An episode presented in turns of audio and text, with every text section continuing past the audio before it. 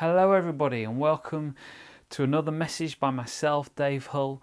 It's great to be able to get some time with you to share the Word of God. I trust this message finds you well. I trust that you had an enjoyable and restful Christmas, albeit a very different one. Uh, I'm coming to you today from my home in Vron, up in North Wales, where we've had quite a lot of snow this Christmas, which has been a real blessing, uh, a real nice end to what has been a very otherwise a very difficult 2020 and as we now transition into 2021 i wanted to share a word of hope a word of encouragement of a word of inspiration with you today. I really f- feel the lord has laid um, quite a few things on my heart which i believe are going to be a blessing to you and a blessing and uh, as they are to me because because god's love for us hasn't changed has it his intentions towards us haven't changed. His passion and his determination to bless us and to uh, and for us to become all that he's uh, planned for us and, and desires for us that, that hasn't changed. He's still the same. He's the same yesterday today and forever as it says in the bible. And um, so we want to refocus our attention upon him. I'm sure many of us here uh, listening to this have spent time with the Lord this Christmas and into the new year, just praying and seeking Him. I'm sure uh, you've all had chance to do that, and um, and that, and that's and that's awesome. It's such a blessing to be able to to just have time with Him at, during this period, isn't it? But if you but if perhaps you've been busy or perhaps you've you've just had lots going on, um, I'd encourage you now to just give some time to Him as I share these, as we share these few moments together, to open your heart and to allow Him to speak to you afresh and to envision you for the new year that lies ahead. Uh, I really believe that despite whatever we may face, that God is going to do awesome things in, in 2021. You know, that's His heart, that's who He is. He's a good God. He's, he's a God who loves to shower gifts on his children and to bless them and to remind them of his goodness and of his love for, for them. And that's, that's, that's, who, that's what we want to do now. We want to f- refocus our attention upon who God is and who Jesus is. And so um, I'm just going to pray and we're going to, and then we're going to just get into the message if that's okay. Let's call this message um, simply the gospel. Um, because I'm going to start a series off the back of this this message, uh, which is going to uh, unpack more about the gospel and what the gospel is and where it comes from and, and how we how, how it applies to our lives, etc., etc. But I'm using this message just as an introduction, really, um, so that we can uh, sort of um, get some some real blessing from it today. So let's pray. Uh, Father, we thank you for your presence in our lives. We thank you for your goodness towards us. We thank you for your love.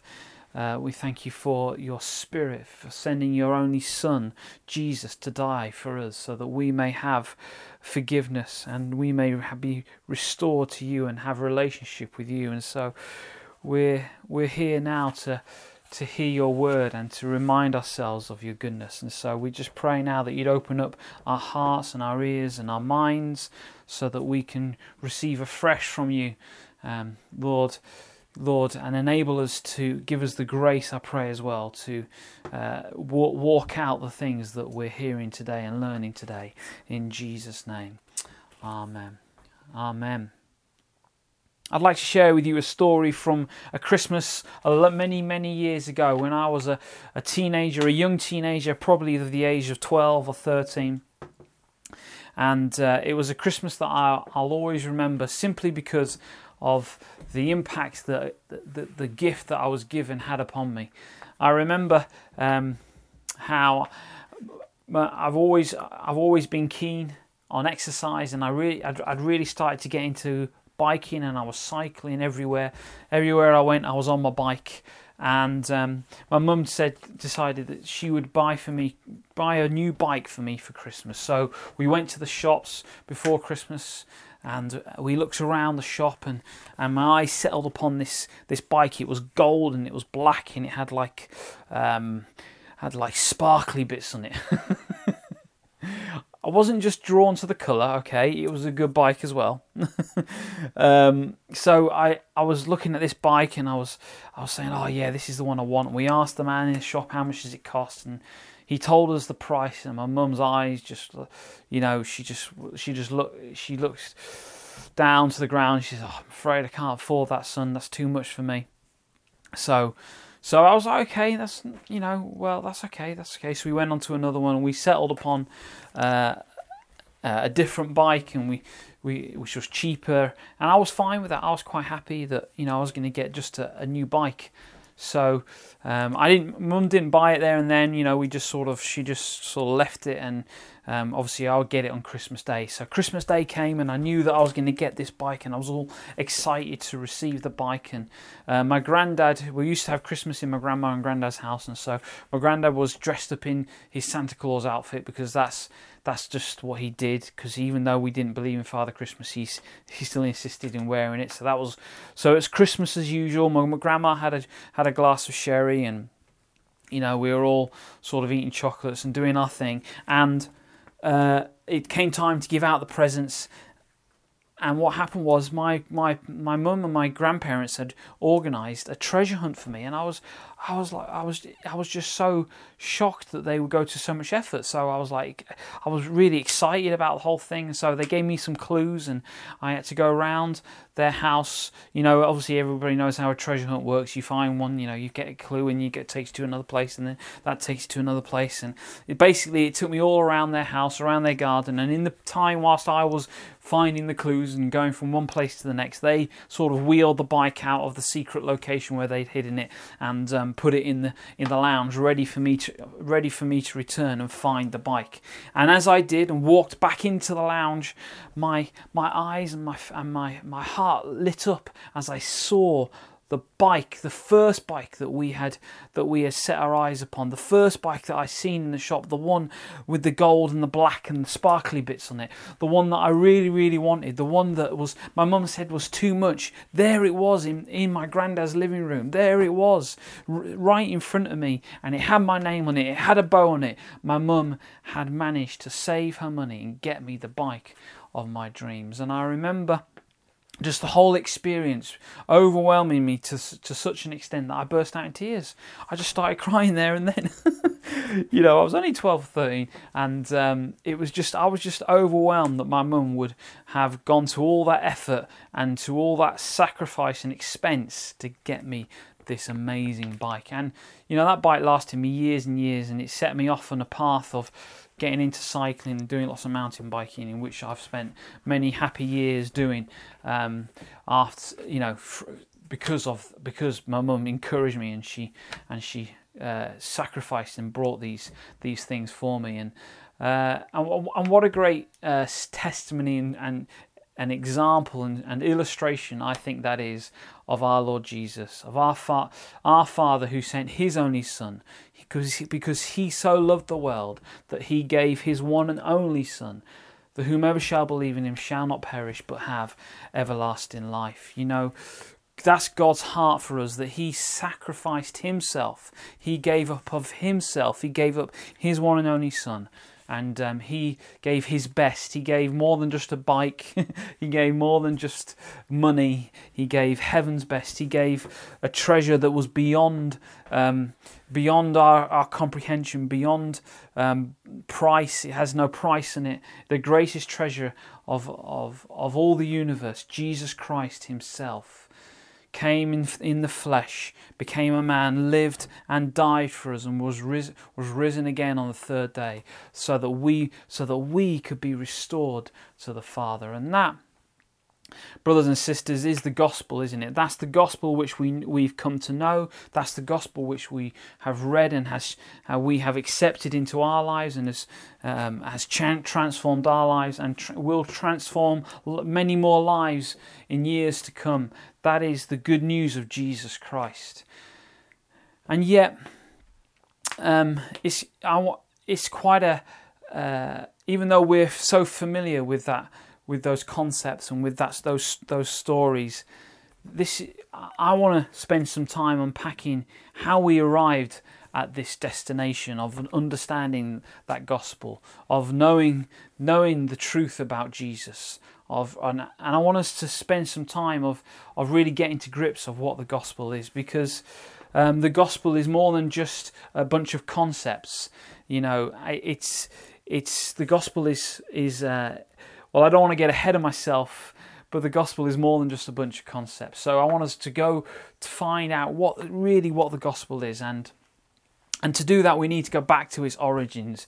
We need to uh, to almost as you like as they do in these programs like who do you think you are and stuff they they retrace their ancestry we need to find out the ancestry of the gospel we need to find out its origins where where did it all begin and even though the word gospel is a greek word it it means the greek word is euangel, um, which is the word we get evangelized from and it literally means good news. So it's a so the word gospel is just it actually means good news and it was used it was used outside of the context of the bible. It's not just um, solely sole use hasn't just been uh, for the bible. So it's not um, it was it was used just to portray somebody who wanted to share good news.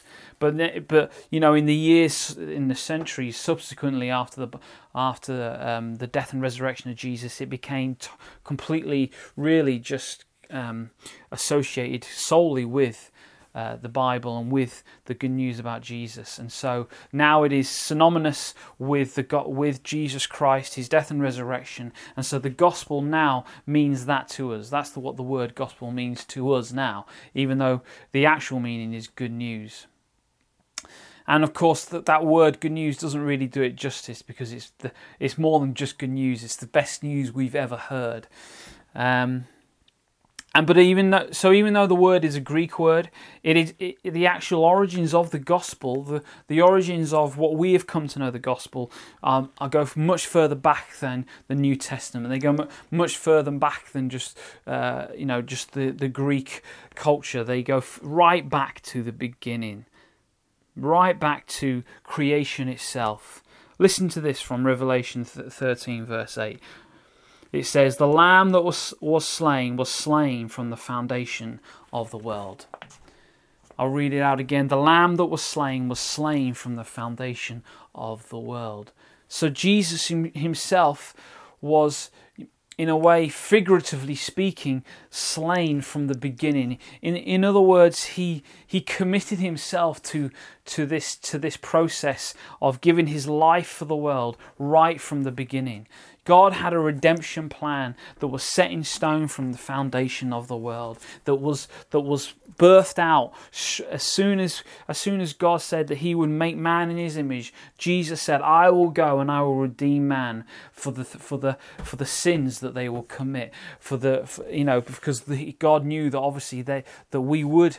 Um, we would fall. We, there would be fall. There would be sin that would enter the world, and we would and we would transgress, and we would leave Him. So God, Jesus committed Himself to re, to to to being slain and to being a sacrifice that will redeem man back to God, will restore that relationship. Isn't that amazing that the gospel goes all the way back to the beginning? And Jesus um, and even Paul, the, the Apostle Paul, spoke about the, the origins of the gospel in the sense that they referred to the scriptures revealing the gospel. They said, you know, um, Jesus on the road to Emmaus talked talked with the, the two men there, and he said, you know, didn't can't you see that, that how the Christ would have to die and rise and, and rise again and suffer and and and, and he, he it says the Bible says he opened the scriptures up to them. And Paul talks about receiving the, the gospel from Jesus Christ and through the through the scriptures being able to to see the gospel in the scriptures. And and you say, well, well, obviously the gospel's in the scriptures, but the gospel that, sorry, the scriptures that they refer, they were referring to weren't the New Testament because the New Testament hadn't been written at that point.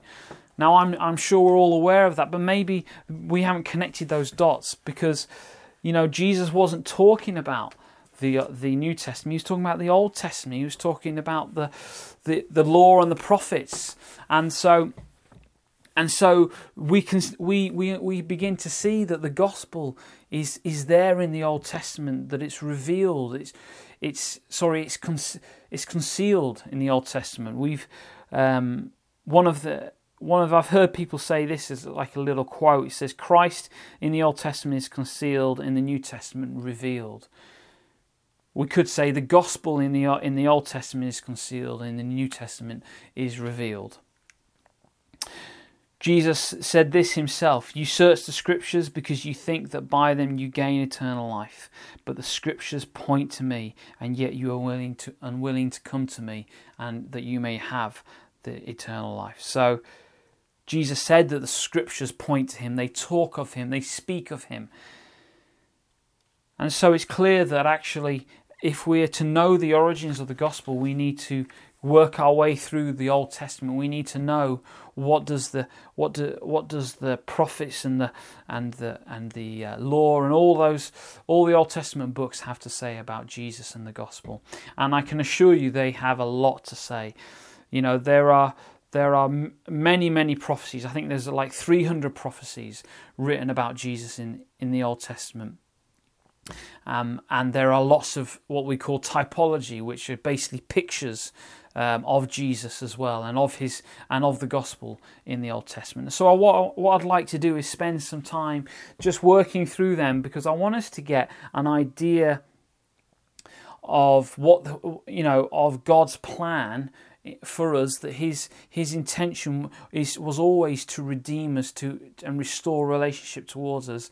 And therefore as we understand not only his intention we then understand his determination and his love towards us and his faithfulness to work out his plans and purposes in our lives. And i just believe that a, st- a study like this is a real blessing to us. So without further ado let's get into some of the type we'll start with some of the typology and the pictures that we find of Jesus and the gospel in the Old Testament. And the first place to start really is in Genesis 22 verses 1 to 14 which is the story of Abraham and Isaac. And this is probably the most the clearest picture we get of Jesus and what he would come and what he would do uh, in the Old Testament. This is by far the one of the greatest stories that uh, that, that, illustrates the, the sacrifice of Christ for us. So it says here in Genesis 22, it's, it's, I'm not going to read it all out because it's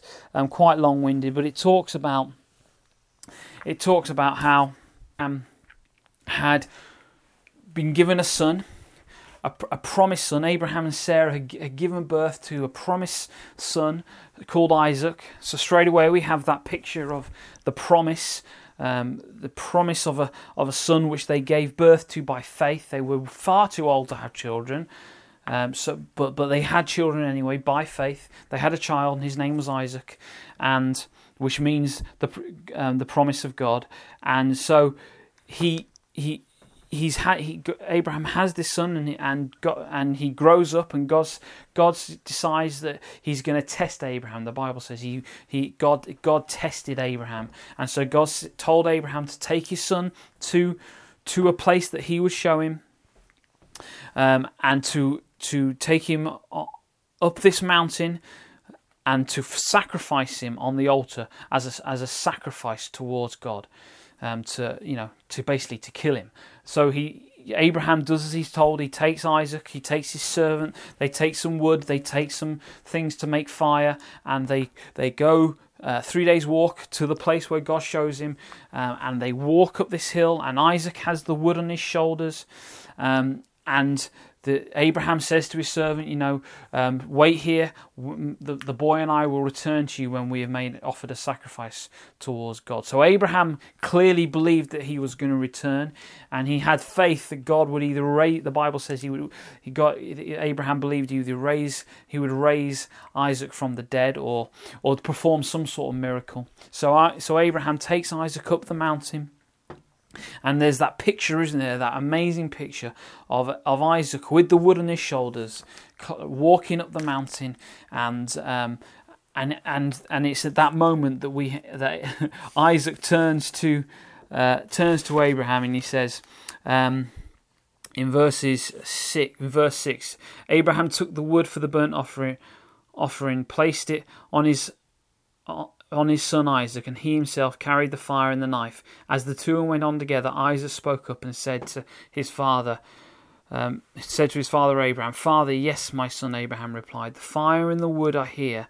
Isaac said, But where is the lamb for the burnt offering? And Abraham, Abraham answered, answered, God himself will provide the lamb for the burnt offering, my son, my son. And the two of them went on together. And so Abraham there just just sort of lays out those this this perfect sort of prophecy that God Himself will provide the lamb for the burnt offering, so that God will will uh, be the one to give to give us the lamb, so that we can make a sacrifice. And of course.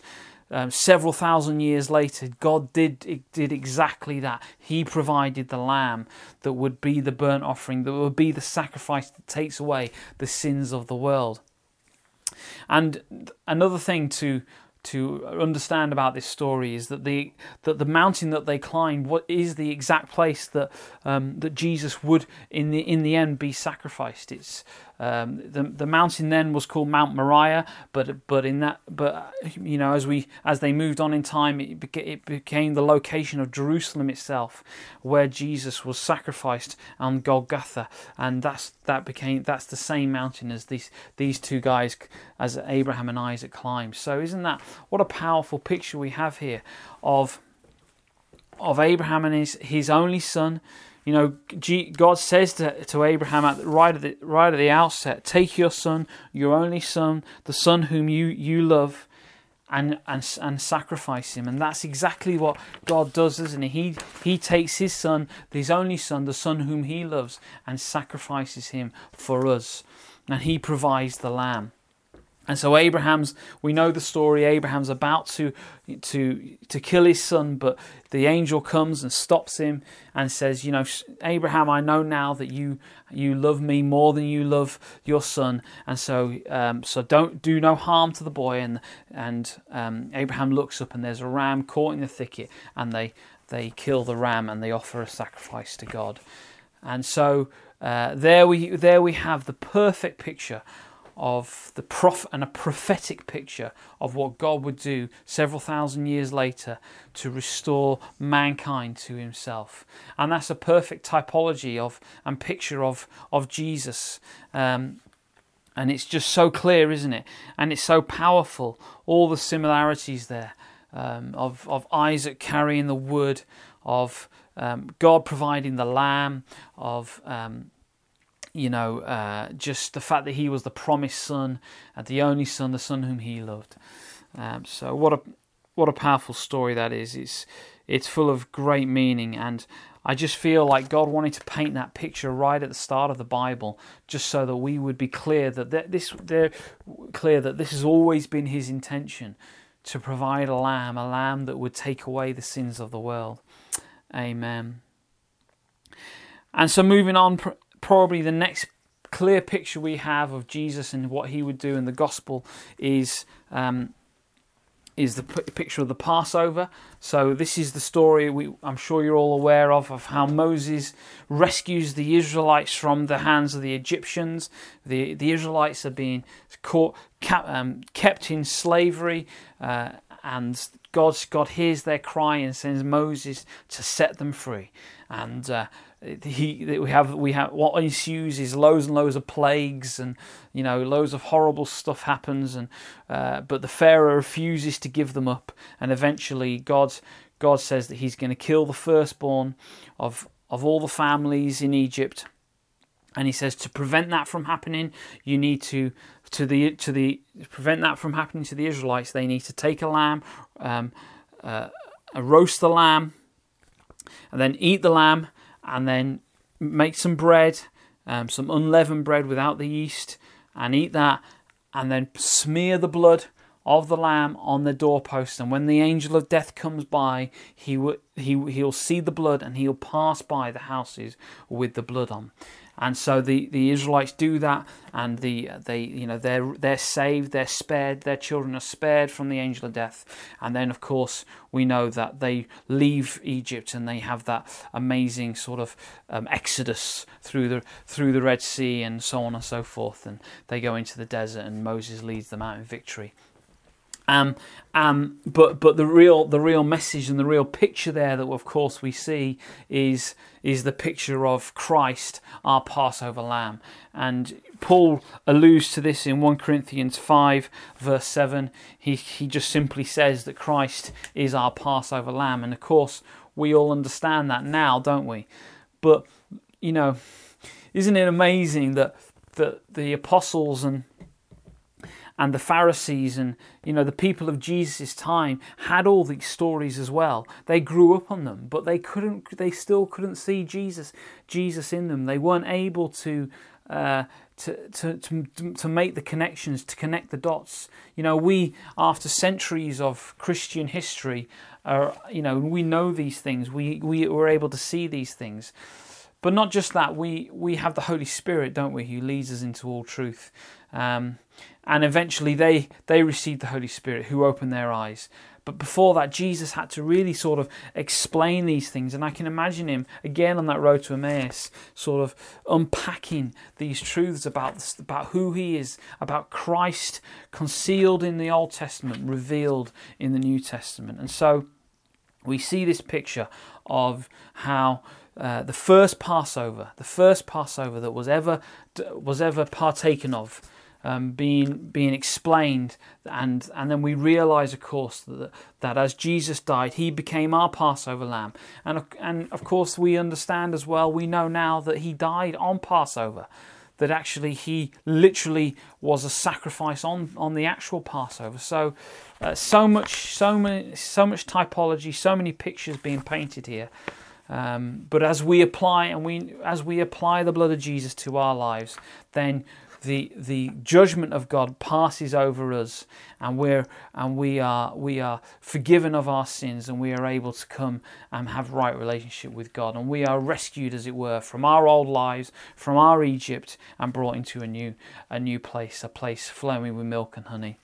Amen. What a what a what what great stories these are. What powerful pictures these paint.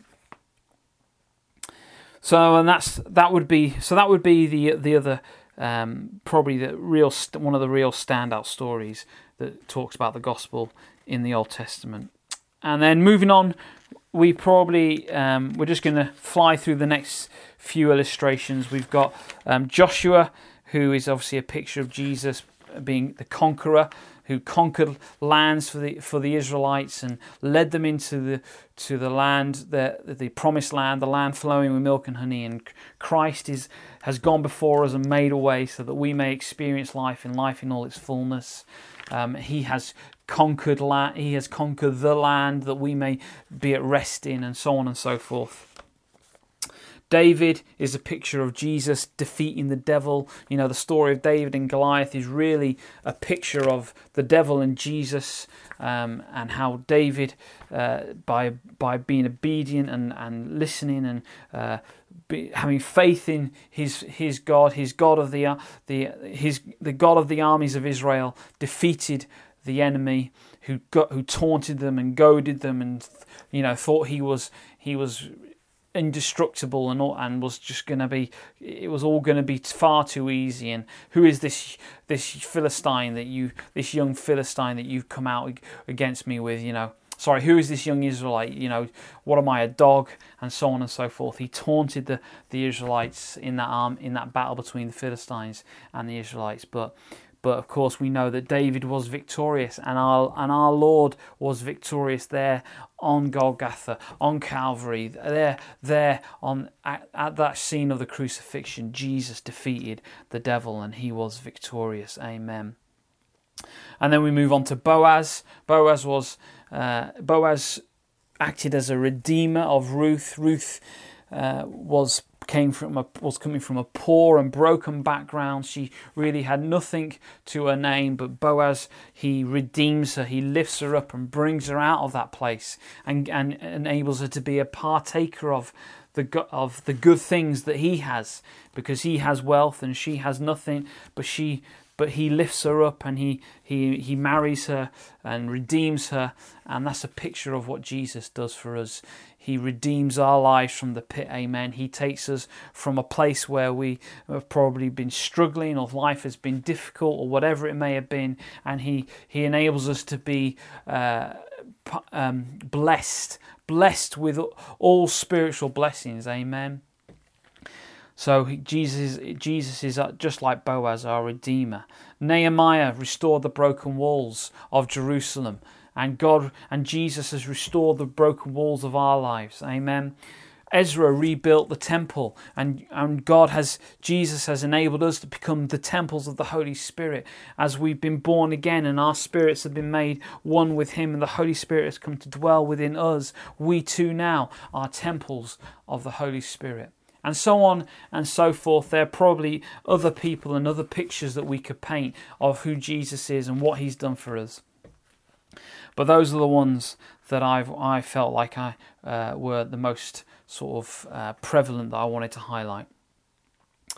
And then moving on, we we go to looking at the prophecies of Jesus, and um, I don't want to spend too long on these, but we do need to cover a few of them because again we need to get a picture of how the gospel uh, is is portrayed and prophesied in the in the Old Testament because we need to know that actually the gospel has been around from the beginning that it's not it's not didn't begin with with the New Testament and the apostles it began with with Jesus the Father the Son and the Holy Spirit right at the beginning and here we have the the prophecy that was that was prophesied by the Lord Himself right in the garden uh, at creation itself in the Garden of Eden. Genesis three verse fifteen, and um, I'm going to read this out because it's got some it's got some good content. So Genesis uh, three verses eleven to fifteen it says. God said, Who told you you were naked? Obviously, God speaking to Adam and Eve. Have you eaten from the tree of, of which I commanded you not to eat? And the man said, The woman whom you gave to, to be with me, she gave me fruit from the tree, and I, I ate it. And then the Lord said to the woman, What is this you have done? And the woman said, The serpent beguiled me and deceived me, and I, and I ate from the forbidden tree. And the Lord God said to the serpent, Because you have done this, you are cursed more than all the cattle, and more than any animal of the field. On your belly you shall go, and dust you shall eat all the days of your life. And I will put enmity, open hostility between you and the woman, and between your os your seed, offspring, and her seed. He shall fatally bruise your head, and you shall only bruise his heel and I'm just was reading that from the Amplified version uh, because it, it, it clearly outlines um, those last few verses where it says, "He shall fatally bruise your head, and you shall only bruise his heel. Amen. We know that that's the truth. That the serpent, the devil, took a took a bite at Jesus by trying to crucify him on the cross. But but in the end, it was him who was crushed. It was him that was broken. It was him that was overcome. As our Lord was victorious, and God raised him from the dead. Amen. What a powerful, powerful prophecy there. There, that God Himself prophesies the end, because God knows the end from the beginning and he knew that this he, he knew how this would play out.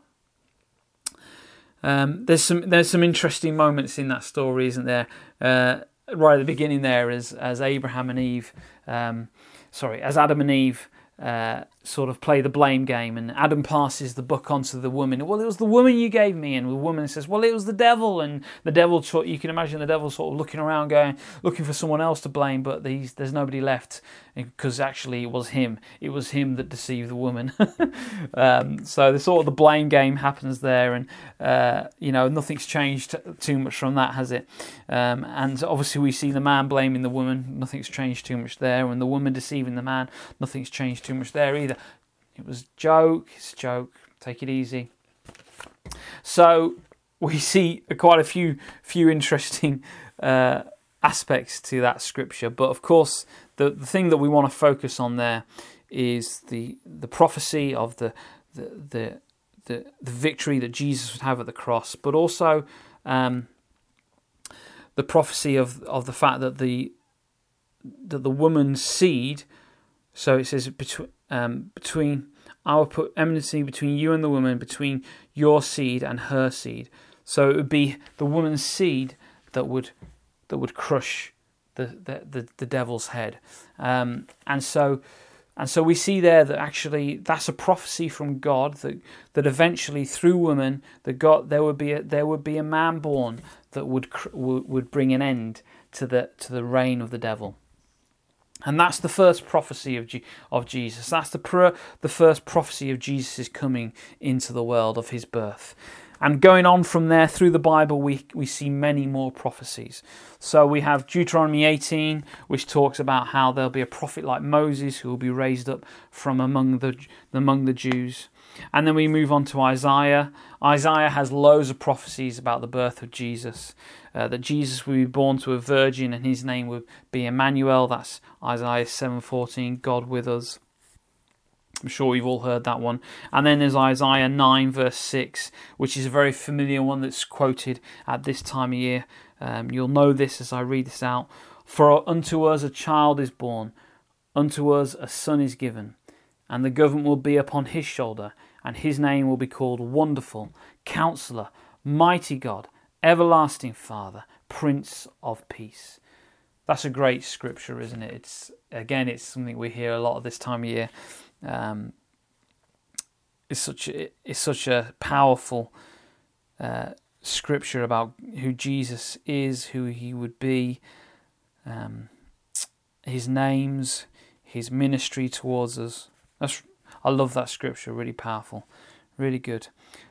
So we also have a scripture in Micah about where Jesus will be born. It talks about how Bethlehem is the least amongst amongst the tribes um, of Judah, but um, sorry, Bethlehem is um, is the least amongst the tribe of Judah, the, the least town, and yet from out of it would become would come a ruler.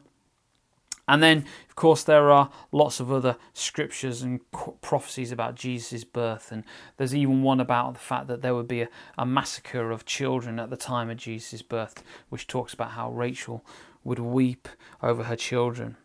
Um, and then we move on to prophecies about Jesus' life and ministry. And the, the, most obvious one for that is Isaiah 61. Again, you'll all be familiar with this. this um, Isaiah 61, verses 1 to 3. The Spirit of the Lord is upon me because the Lord has anointed me to preach good tidings to the poor. He has sent me to heal the brokenhearted, to proclaim liberty to the captives, and the opening of the prison to those who are bound, to proclaim the year of the to proclaim the acceptable year of the Lord. And of course, we know that Jesus himself stood up in Luke 4. Luke describes this in chapter 4 of his gospel. He, Jesus stood up and read out these words in the synagogue, and then he sits down and says, Those words have been fulfilled in your hearing. And, you know, basically, those words speak of me. Um, so he did that, didn't he? That's what he did. He, he, he preached the good news. He he healed the brokenhearted. He set people free. Um, you know, he did all those things. He fulfilled that prophecy in his life.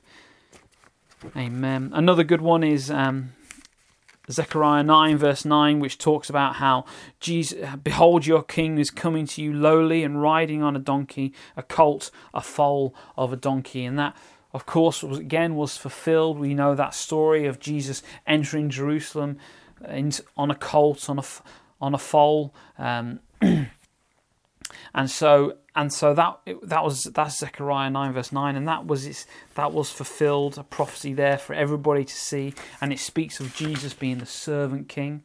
Um, which is a really powerful sort of picture of how he, he came to he came lowly and humble. He came to serve us. He came to lay down his life for us. He didn't come to lord his power. He didn't come in ma- in majesty and pomp but he came in in lowliness and humility um, because, because you know he made himself like one of us and did not consider equality with God something to be grasped um, but but humbled himself as a servant and therefore God exalted him. Amen. Wow, what a what powerful scriptures these are, eh?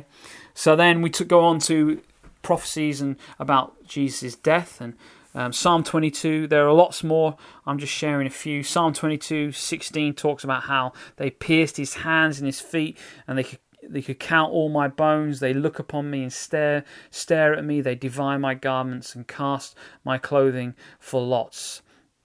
Sorry, and, car- and my and for my clothing they cast lots. So uh, Matthew quotes this scripture in Matthew 27, verse 35, and obviously we know that happened when Jesus was put upon the cross. Psalm 34 talks about none of his bones shall be broken. Psalm 18 talks about the stone that the builders rejected. Again, Matthew quotes this um, you know, in Matthew 21. And then we have probably have the, the scripture that really uh, clearly, most clearly explains this, the sacrifice and the death of Jesus upon the cross, which is Isaiah 53. Isaiah has so much to say about Jesus. You could just read Isaiah, and um, you would, you know, you would be full of um, pictures of the gospel. But yeah, Isaiah 53 uh, verses 3 to 6 says, Surely he has borne our griefs and carried our sorrows, yet we esteemed him stricken, smitten by God, and afflicted. But he was wounded for our transgressions, he was bruised for our iniquities. The chastisement for our peace was upon him, and by his stripes we are healed. All we, all we like sheep have gone astray, we have turned everyone to his own way, and the Lord has laid on him the iniquity of us all. He was oppressed and he was afflicted, yet he opened not his mouth. He was led as a lamb to the slaughter, and as a sheep before his shearers is silent, he opened not his mouth. Amen. So, what a wonderful scripture that is that talks about the divine exchange that takes place, that our sin was laid upon him and we received his righteousness. Our, our um, um, sicknesses were laid upon him through his wounds and we were we received his healing. You know, our uh, rejection was laid upon him and we received his acceptance. It talks about how Jesus took everything that was wrong in, in our lives and gave us everything of himself that we could be made right with God. It's a powerful, powerful uh, portion of Scripture that again clearly portrays what Jesus did on the cross for us. Amen. And then moving on to his resurrection, uh, we we read there are a few scriptures that predict his resurrection. Psalm 16 says, "For you will not leave my soul in hell, nor will you allow your holy one to see corruption." Psalm 49 says, but God will redeem my soul from the power of the grave. And I'm sure there are other scriptures that refer to his resurrection again. Um, then finally, we see just a, a prophecy by Jeremiah about the results of what Jesus accomplished on the cross, and that is in Jeremiah 31, verses 33 to 34, it says, this is the covenant that I will make with the house of Israel, Israel after those days, says the Lord. I will put my law in their minds, I will write it on their hearts, and I will be their God, and they will be my people. Um, and it says, No more shall every man teach his neighbour, and every man his brother, saying, Know the Lord, for they will know me, from the least of them to the greatest of them, says the Lord. For I will forgive their iniquity, and their sins I will remember no more. Wow, that's what Jesus accomplished. He accomplished the, and the, the ability for us to be restored and reconciled to our Father, that we wouldn't have to ask or, or anybody else what how to how to know God because we would know him ourselves because he would live and he would come dwell within us. We would we would be his people and he would be our God and we would know him intimately because of Jesus. We would be able to uh, have right relationship with him because of Jesus. And our sins and our lawless deeds he will remember no more. He would wipe the slate clean. And not only our sins that were uh, that we we committed at, in the past but he would he would wipe away our sins in our future as well because he would create a sacrifice for all men for all time wow what a powerful what a powerful t- prophecy that came to pass. It's a reality that we now live in, it's, it's something we experience. And these are all pictures and prophecies that are very clearly laid out in the Bible. There are more than I've just read out there. um, which I obviously I'm sure you're very glad that I didn't read them all out because we would have been here forever. But um, but it but take some time to read to read those ones I've I've quoted and to to look for for more because as we do we really get a, a very clear picture in our minds about who what the gospel where the gospel came from what the gospel is and what G, what God intended for us what God wanted to do um, through Jesus that God wanted through Jesus reconcile man to himself. That that's always been his intention. That he's never um, once wavered from that, but he's had a plan the whole way through to do that, and he worked out his plan through the generations. Wow, what a faithful and loving God we serve, that he's able to see those things outworked in, in, in our lives and in the life of those around us. Amen. You know, it's completely mathematically impossible that Jesus would have fulfilled all the prophecies that were written about him. Um, even just to, to, fulfill eight is a mathematical, statistical improbability. It's, it's mathematically impossible that he could even just fulfill eight. For an example, to give you an example of the impossibility of this, it's like having a load of silver coins that cover the state of Texas, the size of the state of Texas, covered in silver coins and asking someone to find one coin that's marked in, in amongst all those coins. It's completely impossible, and it's the pro- the probability of him finding the right coin is they, is like ten to the power of seventeen. I've seen I've seen somebody say, and um, it's just absolutely mathematically impossible that that could happen. And it's similarly, it's mathematically, statistically impossible that Jesus would have fulfilled all those prophecies written about him. That all those prophecies written about Jesus would be fulfilled in one man, but they were. And yet here we are, we find ourselves um, celebrating and acknowledging the fact that Jesus did indeed fulfill all the prophecies written about him. Of course, we know the truth is that what's impossible with man is possible with God. All things are possible with God. Amen. And so, for me, what I get from all this sort of whistle stop tour of the of the Bible that I've given us there, and um, from all these scriptures and the, and understanding the typology and the, the prophecies that we've been looking at, what I get from that is is first of all I, I start to see how the Bible fits together and that the Bible fits together perfectly. That God has has orchestrated it so that He's He's written clues and and, and hidden. Um, things and pictures in the Old Testament, and then he's he's made his truth revealed through Jesus in the New Testament. So the Bible, to me, fits together perfectly. Of course, there are those that will disagree, but they are they you know it takes the Holy Spirit to understand the Bible. So uh, you know we just pray for people's eyes to be opened. But not only that, it proves to me that if God is able to enable to orchestrate, like I say, all these events and to um, to bring His Son into the world and to fulfill all these prophecies and to uh, br- make a way for us to be reconciled back to Him. If He's able to do all of that, then surely He's also able to work out the details of our lives, to to, to cause amazing things to happen in our lives, to cause us to walk into the promises and the plans that He has for our lives. If we can, if we if we know that God does that, has done that, then surely we can also trust Him with our lives. If we know that God has has sent Jesus, then surely we know that we can also trust Him with our lives. It shows us His love, it shows us His passion to um, pursue us, it shows us His commitment to, to us as, as, a, to us as people. It shows us that He desires above all to to have a commu- have a relationship with us, have communion with us.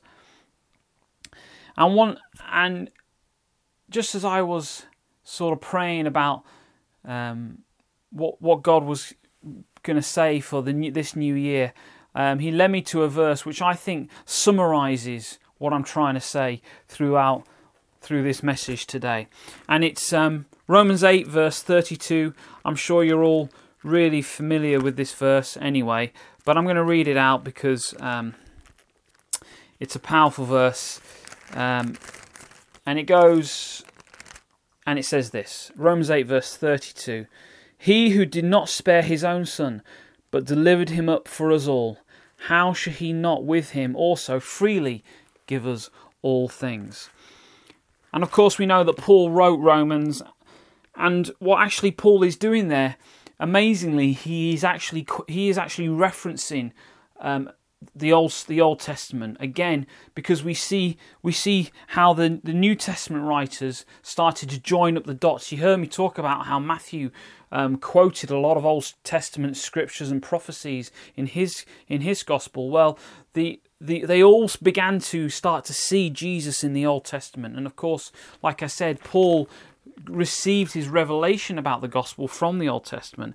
And actually, he's quoting there Genesis 22. Of course, we've already talked about Genesis 22 because that's the story of Abraham and Isaac. And it's the section where um, God turns to, to Abraham and tells him not to kill his son or the angel rather turns to Abraham and tells him not to kill his son. And he says in verse 12, Do not lay your hand on, on the lad or do anything to him, for now I know that you fear God, since you have not withheld your son, your only son, from me. And so, Abra- whilst it's not a direct quote, Paul is alluding, isn't he, to this story of Abraham that Abraham didn't withhold his son, his only son, the son whom he loved, he didn't withhold from God. And neither, and again, as God um, sort of ref- um, mirrors that story in sending his son. Neither did God withhold his son from us. But there was no there was no angel from heaven in the moment that Jesus died coming to say, "Oh, stop, wait a minute. I know that you that Jesus you love God more than you love um, anything else in the world, etc., etc. Because you're not you're not you're not forsaking your own life. You know, he there was no angel to prevent it. There was no there was nothing to stop it. No, God allowed his son God allowed his son to die for us. God, God gave up his son so that he would be a sacrifice, so that we, he could then gain us.